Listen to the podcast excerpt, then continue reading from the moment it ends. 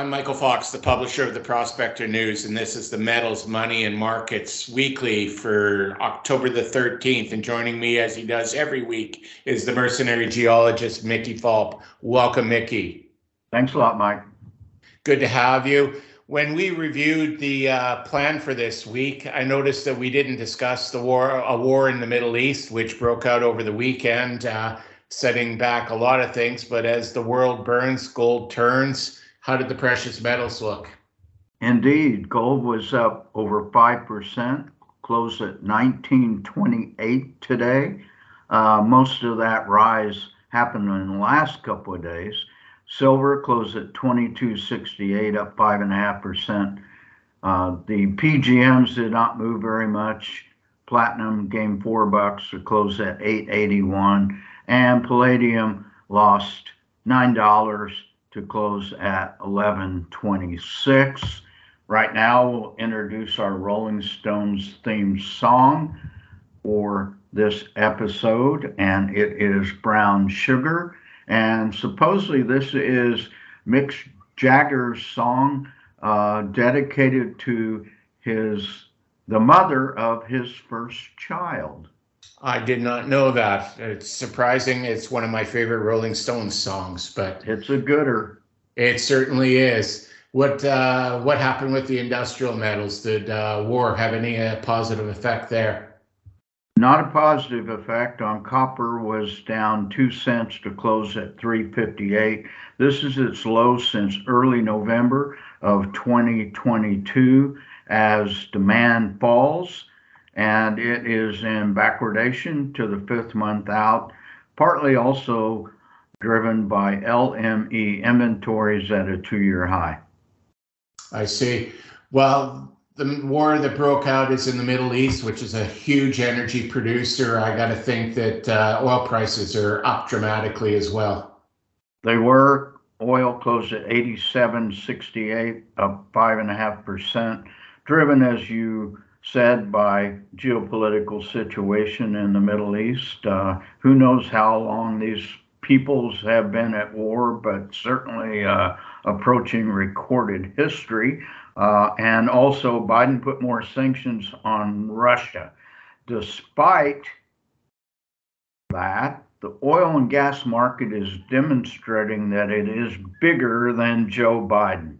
Production hit 13.2 million barrels a day. That's a high that matches what was achieved during the Trump administration pre pandemic.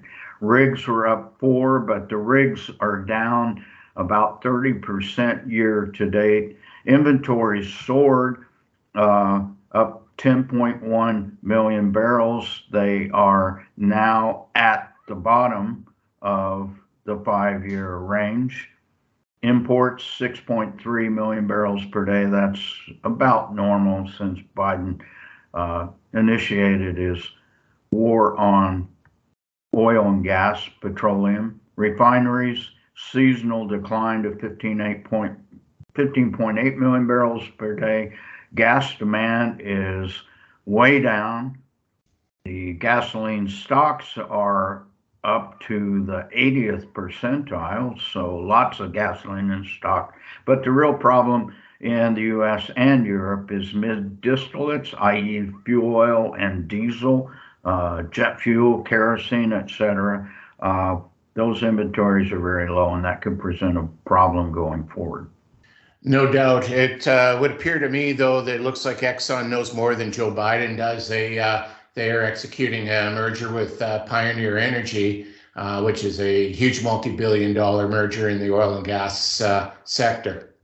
Well, and that's in the Permian Basin. So uh, Exxon is going to uh, very much control Permian Basin production going forward with this merger with Pioneer. Uh, that's probably their goal. what did our new energy, uranium, do? It was flat at less than 70 bucks a pound, closed at 69.25. Lots of pundits on the uranium bandwagon uh, with the price the highest since before Fukushima in February of 2011 when it hit something like $72 a pound. But let me point something out here. If you calculate a constant dollar price considering inflation, the consumer price index since that period of time, what, uh, uh, 11 and a half years ago, the constant dollar price of uranium would only be $50 per pound. So most of the price jump is uh, inflationary rather than market driven. Well, I didn't say most of it, but some of it certainly is. And also, the uranium equities are uh, falling back. And one of the best ways to track that is Sprott Physical Uranium Trust, which is now trading at 5.5% below net asset value. Yeah, well, it's. Uh it's an interesting market and it takes huge swings. So we'll we'll have to see where it goes. But if we're going to move to green energy, uranium's going to be have to be a part of it, and you know it's certainly a market to keep keep an eye on. Uh, with uh, with war breaking out in the, the Middle East again, I know we keep hammering that, but uh, it does have effect on the things that we look at. There's got to be a run to uh, to safe haven like the U.S. dollar. It appears so, up 53 basis points to 106.53. The euro was actually up a bit too. It was up two basis points to 105.2, and the loonie was basically flat at 73.21. And uh, did Safe Haven put a bid under the U.S. bond market?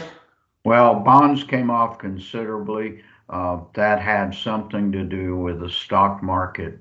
Uh, not turning in a bad week. 10 year Treasury closed at 4.63%, down 16 basis points. And the 2 to 10 year inversion is now at about 35 to 40 basis points. I should point out, though, that we have been in an inverted yield curve for 15 months, and that is by far the all time record. Yeah, well, you know, they keep saying the recession's on the doorstep, the recession's on the doorstep. Eventually, I guess it'll get here.